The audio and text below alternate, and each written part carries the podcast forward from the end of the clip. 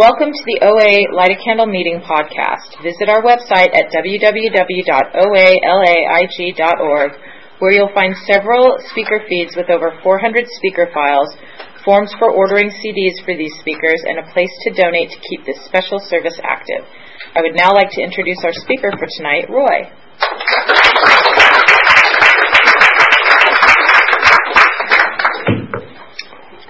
You told me not to curse. I will not curse from the podium. Was it on the podium? No. I'm a recovered compulsive overeater and a miracle of mental health. My name is Roy L. Nice to be here. Uh, I love the mission statement of this meeting. It's beautiful. I'm on board with it. It's not why this meeting's here. Meeting's here for a much more time honored traditional 12 step reason. It's called the resentment in a coffee pot. That's why this meeting's here. Because I was pissed off at OA because they never gave me enough time to tell my story. So I started this meeting. I forget how long it's been now. Walter G was here, Sandy L. It's been a long time and then I stopped coming for a while because my schedule changed, and then lately I've been able to stop in. It's really good. So um, I want to first of all invoke a higher power. I need to. I need to remember that God, let me carry a message here. I'm just a messenger boy. Let me be aware of that because there are newcomers in the room, and I don't want to scare them away. As a matter of fact, my job, according to the book, is to win your confidence, and I want the newcomers to be able to go out of this meeting and say, you know, that guy was crazier than I was, and he's been. That's really my job. And if you are new, I hope that you've gotten to what we call step zero, which is, um, well, there's a shorthand for it. We read it in How It Works. It's called We Stood at the Turning Point it's also referred to as the jumping off place where you can't live the way you're eating and you can't live without eating, obviously, and you don't know what to do. And the long form of that is still in the book, and it just says, We came to believe in the hopelessness and futility of life as we've been living it. And that's really step zero, expressed in the language of the big book of Alcoholics Anonymous. And everything I say is based on that book. Um, my first food, food sponsor when I moved to LA 17 years ago was Roseanne, who once tried to rewrite the steps.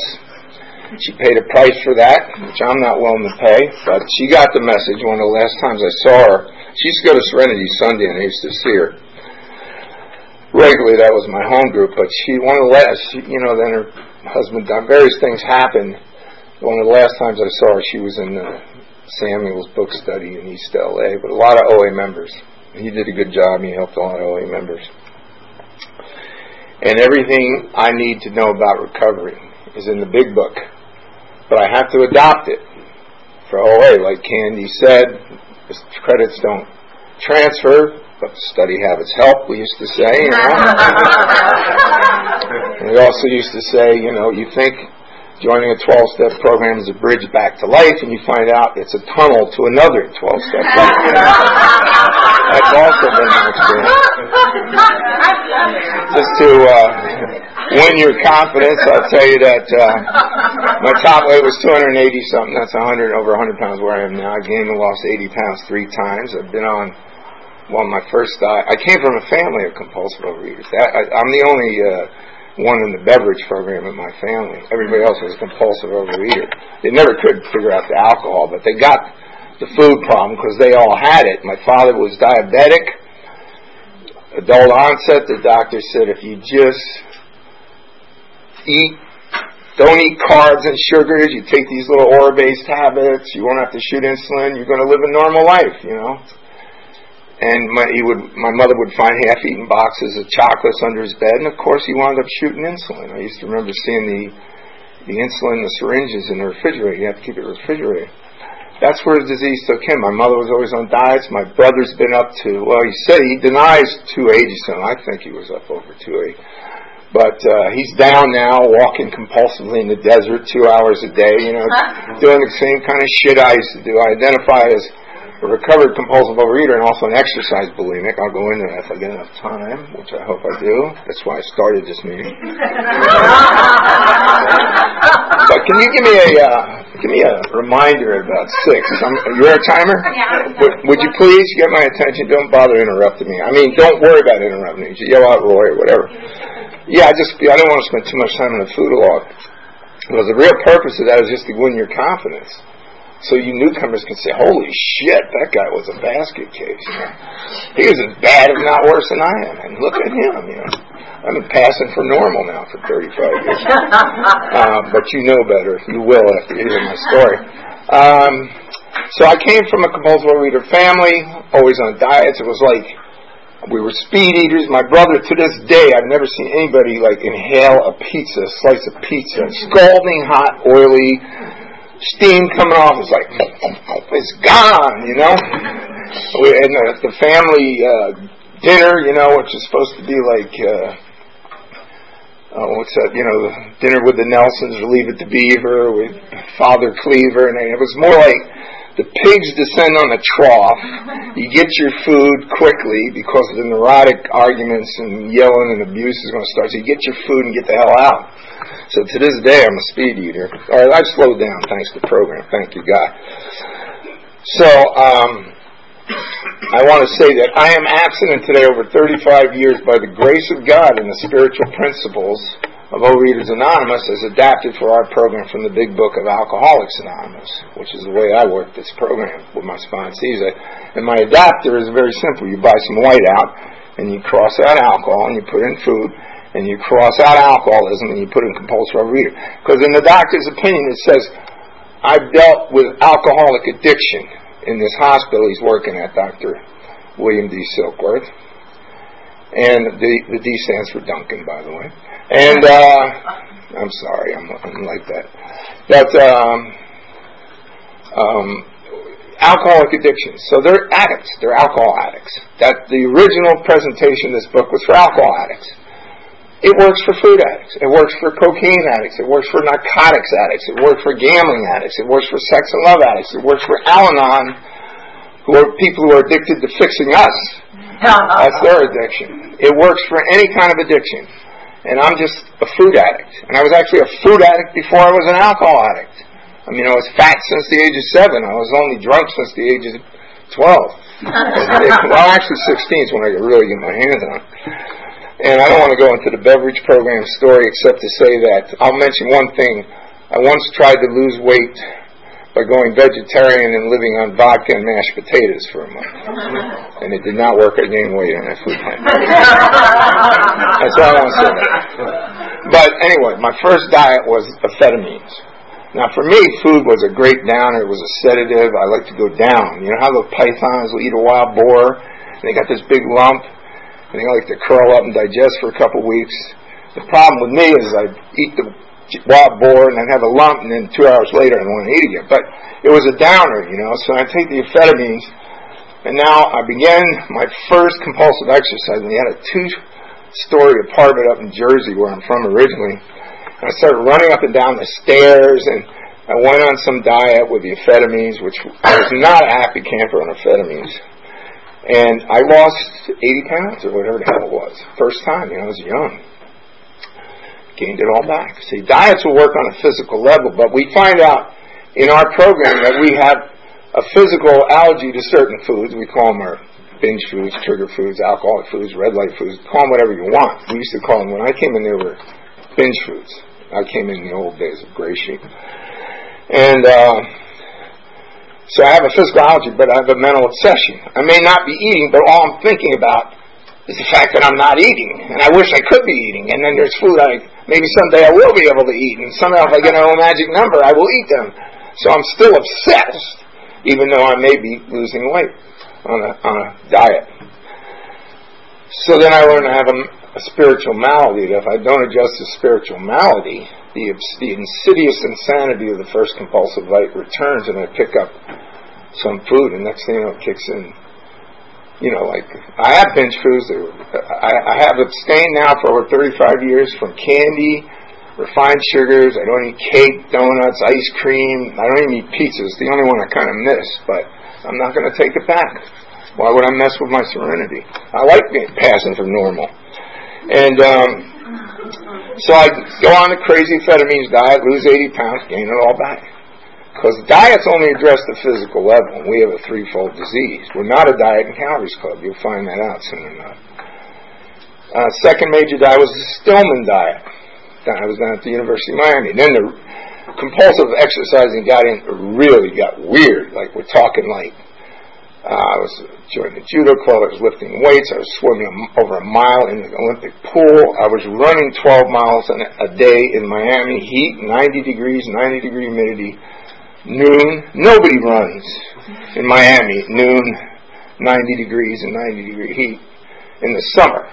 Nobody, unless you're a compulsive overeater, trying to somehow exercise the great obsession that somehow someday I'm going to control and enjoy this thing. Okay, that maybe I won't eat again. Maybe I won't gain it back. Maybe I'll be able to keep it off. Maybe I'll find the magic diet. It's a delusion. The book calls it a delusion. Someday, somehow, I'm going to control and enjoy my food. And that delusion says our book has to be smashed. So I moved up north, and guess what happened? 80 pounds or more comes back. You know, every time I lost the weight, it was painful enough, but it seemed to come back with a fury that was intensified. It's a progression. The book's clear on that. It's a progressive disease. It only gets worse, never better. Well, I said, what was the next big one? Ah, the pregnant hormone shots. Yeah. And then they put you on a 500 calorie a day diet. I remember this grinning, evil, thin osteopath. He had he had a he had a clinic running in, in Jersey, and then across the Delaware River, he had one running in Pennsylvania and he was smiling and he was thin and all these fat people, mostly women, but some men like me were lining up and he, I don't know, he took your blood pressure or some shit and he, you know, gave you this 500 calorie day Auschwitz diet and gave you a shot of this placebo and, you know, and anybody's going to lose weight on that food plan, I'll tell you, you know. But, um, I joined a gym up in Jersey. Now I go from running in 90 degree heat in Miami, high noon, to I'm running behind a snowplow in the middle of winter in New Jersey with a ski mask on. and the snowflakes are coming down. And I remember this guy with like a fur coat. They have like two story houses and houses with porches back east. I guess they have a few out here too, but guy comes out to get his paper, you know, the paperboard and he's got his fur coat, and he sees me running behind a snowplow. He goes, "Hey, Rocky! Hey, yeah!" I guess he thought I was on the Olympic team or something. Who the hell else is running with a ski mask behind a snowplow in the middle of a goddamn blizzard in New Jersey in the in the winter? Except a compulsive overeater. Somehow, someday, it will be different. I want to bottom out here. I mean, this is getting annoying. Um, the last major one was the uh, Liquid protein. Liquid protein. Tasted like. Well, I've never tasted panther piss, so for me to say it tasted like panther piss, but I, I, if I, I imagine it tastes like panther piss. But I used to cut it with orange soda, diet orange soda. I, I remember I hadn't had solid food for a month. You know, so hungry, angry, lonely, and tired. I don't think hungry is quite the word. It's like, I'm, you know, I haven't had solid food for a month. I thought I was going to take a tennis lesson. I remember I the racket seemed very heavy. You know, I didn't have a lot of blood. So I canceled the tennis lesson. I'll never forget this. This is kind of, uh, it led to my bottom. I canceled the tennis lesson. It was a Friday night in Miami, and I knew all my friends were down in the Coconut Grove chasing women. They're getting drunk. They're getting stoned. They're eating, you know. And I, I wanted to hold out to Monday because Monday I was the weigh-in day. There was going to be a magic number on the scale. Somehow it'll be different. Maybe I won't want to eat. Maybe I can. I don't know what I was thinking. It's a it's an insanity. It's a delusion. The book calls it a delusion that somehow someday it's the great obsession. It's called. I don't know what I was thinking, but I wanted to hold out to Monday to weigh-in day, and I couldn't hold out. I couldn't, I cracked. I remember getting up, I had no blood sugar, you know, I hadn't eaten solid food for a, a month, you know, holding on to the wall, but, you know, I got to the car, Dadeland was right around the corner of the shopping center. And here's how an alcoholic and a compulsive overeater breaks a 30 day fast. I bought two cases of wine and two pizzas. And the only thing I want to tell you, say about that night is I wound up in jail. That's all I want to say. but it led to it led to about a year later my getting sober in the beverage program. And you know how it is when you come in one, you hear about the other ones, right? So the geniuses in AA are telling me, well, if you feel like taking a drink, have some candy or oh, these guys. They know what they're me. So you, that's maybe valid. It's actually in the book, but it may be valid advice for an alcoholic who's not a compulsive overeater. If you read Bill's story, he says, I, I went down to 135 pounds and could hardly eat anything at all, you know? That's not my story. okay? I don't I mean, when I'm coming down off a drunk, I would buy a pound and a half of marzipan. You know what marzipan is? I'd eat a pound and a half of marzipan. I'd, or sometimes I'd have the shakes in the morning. I'd eat like half a pound of bacon, six eggs, four pieces of toast with butter, you know, maybe a half a watermelon, you know. I mean, I, food was, I don't know, I never stopped eating. I don't care how drunk I was. I never stopped eating. So they're telling me, you know, if you want to take a drink, take a candy bar. So I gained 30 pounds the first month I'm sober. Because remember, I was, I was fat before I was drunk. Food is actually my first drug, see. Alcohol came on. It's a powerful drug, alcohol, but I, you know, food was always there. So I'm out of control of the food. I was about eight months sober. I literally remember getting on my knees saying, God, when I get back to Miami, I was out of state, I was in Vermont, I gotta get to this OA thing I've been hearing about. So, and you know, I like to get on my knees and pray like a pig once in a while. It never hurts me. I don't whine like a swine waiting in the line to die. And I don't wail like a snail sliding backwards on his tail and I will not grovel like a dog digging in the dust, but I will get down on my knees and pray like a pig. I just had an evangelical convulsion in a way. Does anybody have any Xanax? How's that? Well, you, I'm just fine with you all. No, I was on my knees praying. God, give me no way. Get to OA, my first meeting. All women. I don't think there was a man in my first meeting. I was a young buck. I was still running six miles a day and doing all sorts of shit. And these women were, I won't say they were old because I'm older than them now. but uh, by the end of the meeting, we say the Serenity Prayer, and this woman, her name was Edie, comes up to me and says, How do you know the Serenity Prayer? Well, I'm in AA too. I wasn't thrilled to be in OA. My attitude was like, What are these women doing with my big book? And uh, she says, Well, my name is Edie. Now, this is why we tell our stories, right? To gain your confidence. My name is Edie, and I'm a compulsive overeater, and I lost 90 pounds and kept it off for five years. Now, that got my attention. Okay, that's why we tell our story, see? And she became my first sponsor, and it was all grace. She, the higher power was kind of in. Okay, thank you. Thank you very much. The higher power was kind of in the food plan back then. I saw all sorts of weird inventory formats floating around. They had all these questions, which from how, well, it, there was no how then. How came later when uh, OA abandoned food plans. But let me put it this way. I wasn't thrilled to be in OA, okay? But I had to be in OA. I'd come to believe in the hopelessness and futility of life as I've been living it. And food was a great persuader so they put me on gray sheet, one size fits all. Flexibility was not Edie's strong suit. I had, if I wanted to change anything on that plan, I had to call her first. If I said, well, Edie, instead of an apple, can I eat a pear? She never would let me eat the goddamn pear. No, too much sugar in the pear. Eat the apple. well, Edie, I mean, this food plan, I mean, can I put milk in the coffee? No. You don't need that extra milk. Now, meanwhile, I'm 25 years younger than them, and I'm running six miles a day, and we're all on the same. And I mean, I was once again, I'm starving, and I was due to go to France, ostensibly to study languages. Overly cute, as the French say. Looking back on it, I was running from my problems, but you couldn't have told me then because I was sober. So how could I be doing a geographic sober? I know better now. But I was going to France and uh, she told me to put brown bag of lunch, but I was too cool to brown bag. You know, I'm from the mothership here. Remember, what are you doing with my big book? I wouldn't listen. The tools are very important, newcomers. The tools are how we do our first spiritual actions. You know, we're talking about when you get your ass to your first meeting. That's a spiritual act.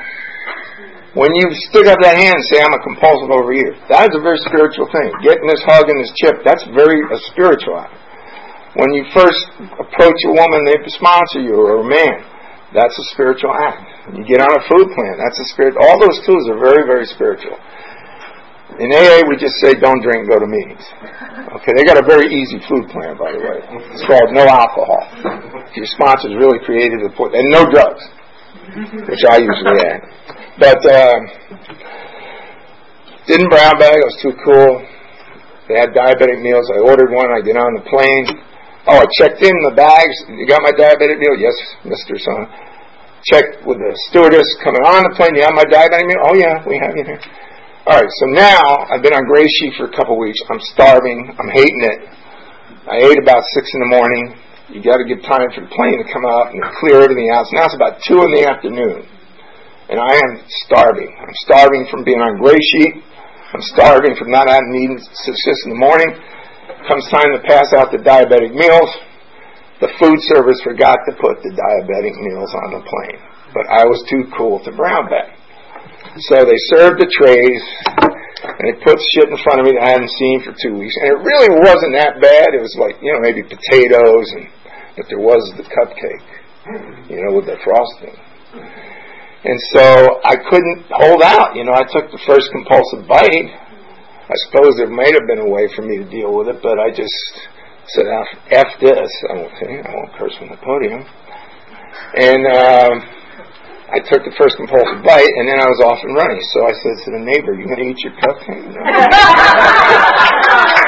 I might have gotten two or three cupcakes out of that meal, but you know how they say you hit the hit the ground running. Well, I hit the ground in France eating, and so I'm going to the meetings in Paris, and they're like it's like the shakiest, flakiest OA group that ever existed. The Paris group I mean, you know, compulsive overeaters are binging, the bulimics are puking, the anorexics are starving.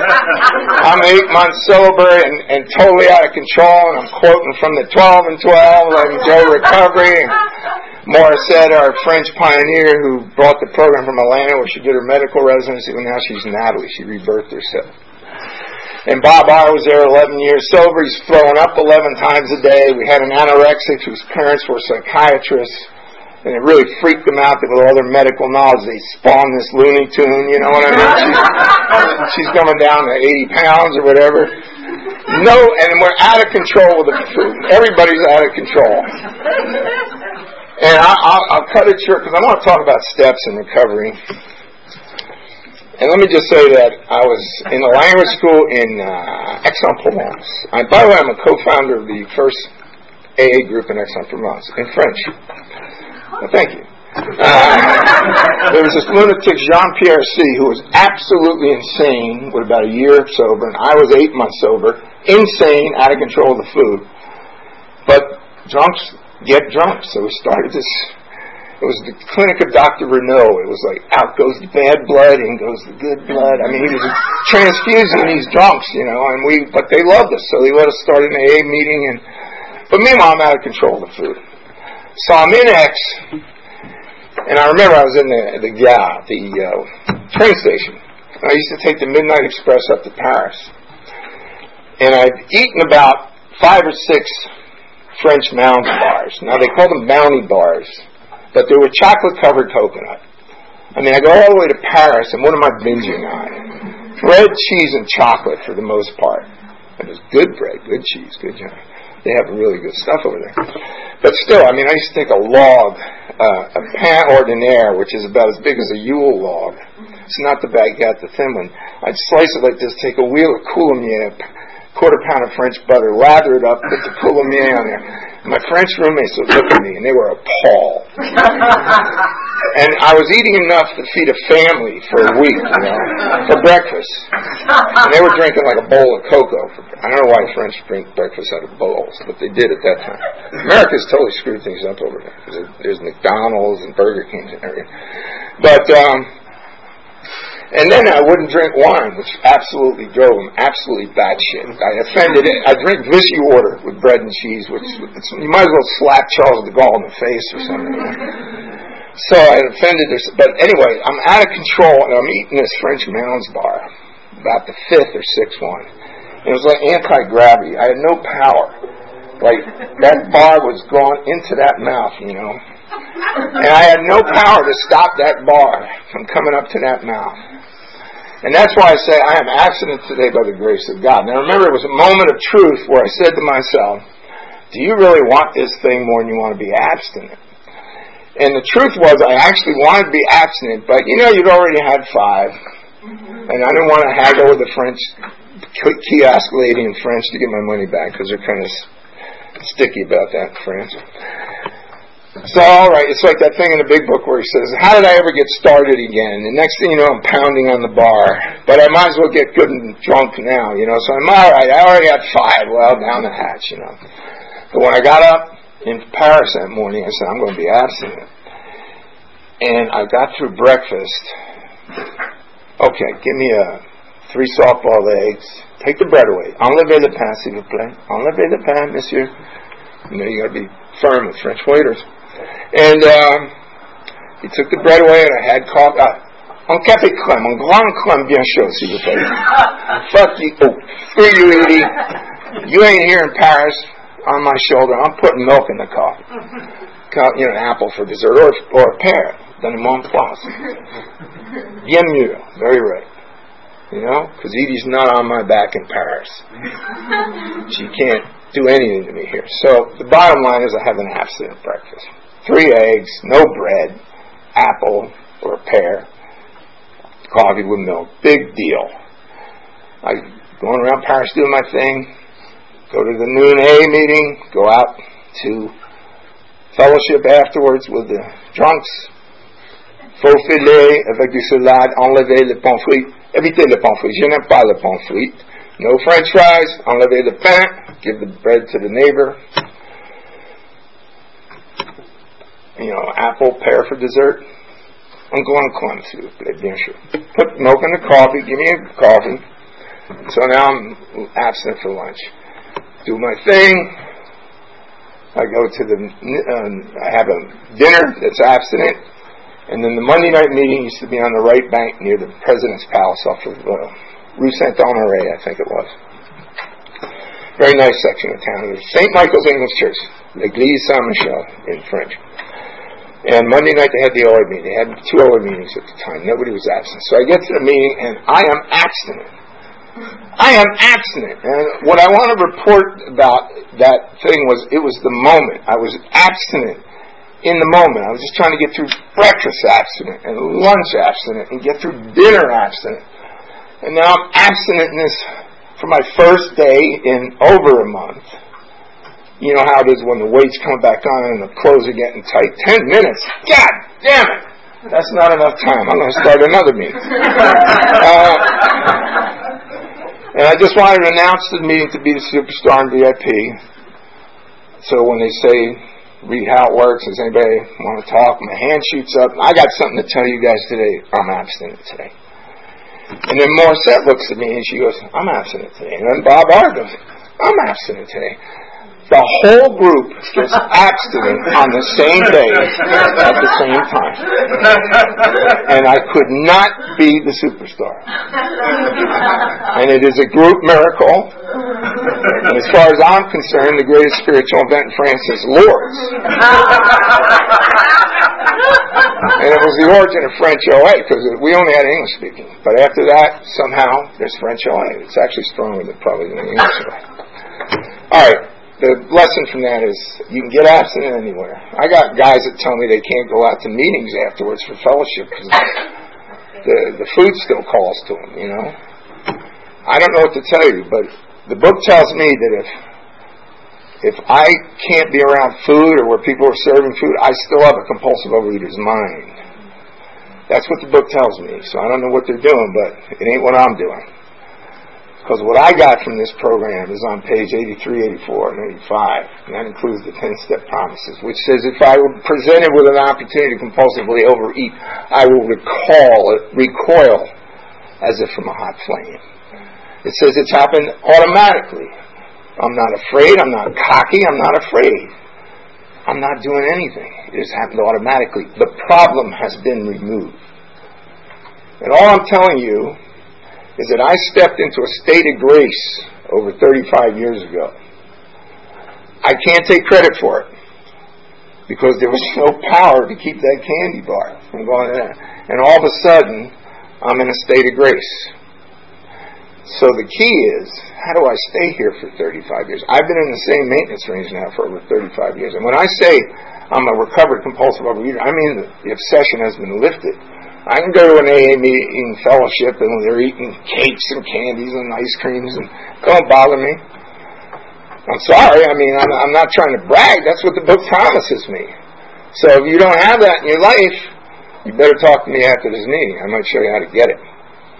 Okay? Because the book says that there's a price that has to be paid after turning all things to the Father in light, of light, which means this is a spiritual program. It's not a diet and calories club.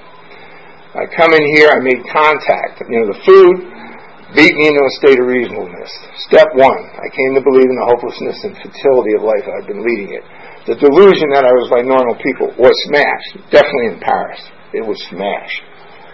Step two, I've come to believe that there's some power here. If I got somebody who's got a problem with the G word, and every once in a while I do run into an atheist or agnostic, Actually, there's a lot of them in the beverage program, and the only comment I have to say about that is the agnostic trail leads to the Prozac country is the only comment I have on that.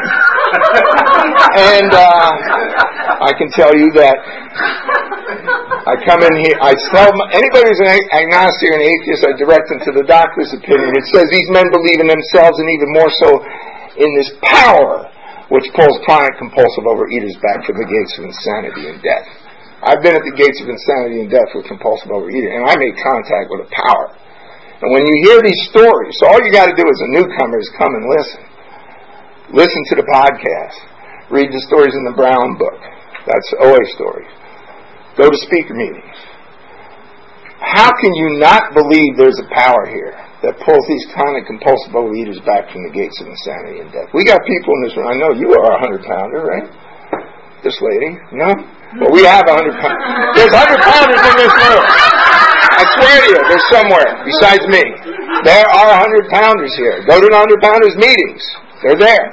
They have pictures. We can prove it. So there's power. And so if you can't put your little mind around the G word, the best advice is in step two of the A12 and 12 where he says, stop trying to figure it out. He says, quit the debating society. Relax. Take it easy. Stop trying to figure out which came first, the hen or the egg. That's the best advice ever given to a newcomer. Relax, take it easy. Stop trying to get God through the head. It never comes through the head. It comes through the ass. Get you a seat in the meeting and listen. the disease is in your head. See? That'll tell you you can eat a candy bar and get away with it. See? And you make a decision, you say, Well, I want what these people have. They've got some power here. Okay? And that's the third step decision. Do you want a piece of the serenity pie? Not the chocolate cream pie, the serenity pie. Do you want, you want this power in your life? If you make that decision, you're ready to do inventory. Okay, because the decision will mean nothing unless immediately followed up by a serious search for the flaws in our makeup. Because Overeating, obesity, and compulsive overeating is but a symptom of my disease. I have to get down the causes and conditions. If you don't know where these lines come from, try reading the big book. You know, everything I do is based on that book because it works. It works when my first A sponsor was a nightmare. He, you know, I just, I am not impressed by years. I have a daily reprieve. There's people around longer than me that I'm not interested in their opinions.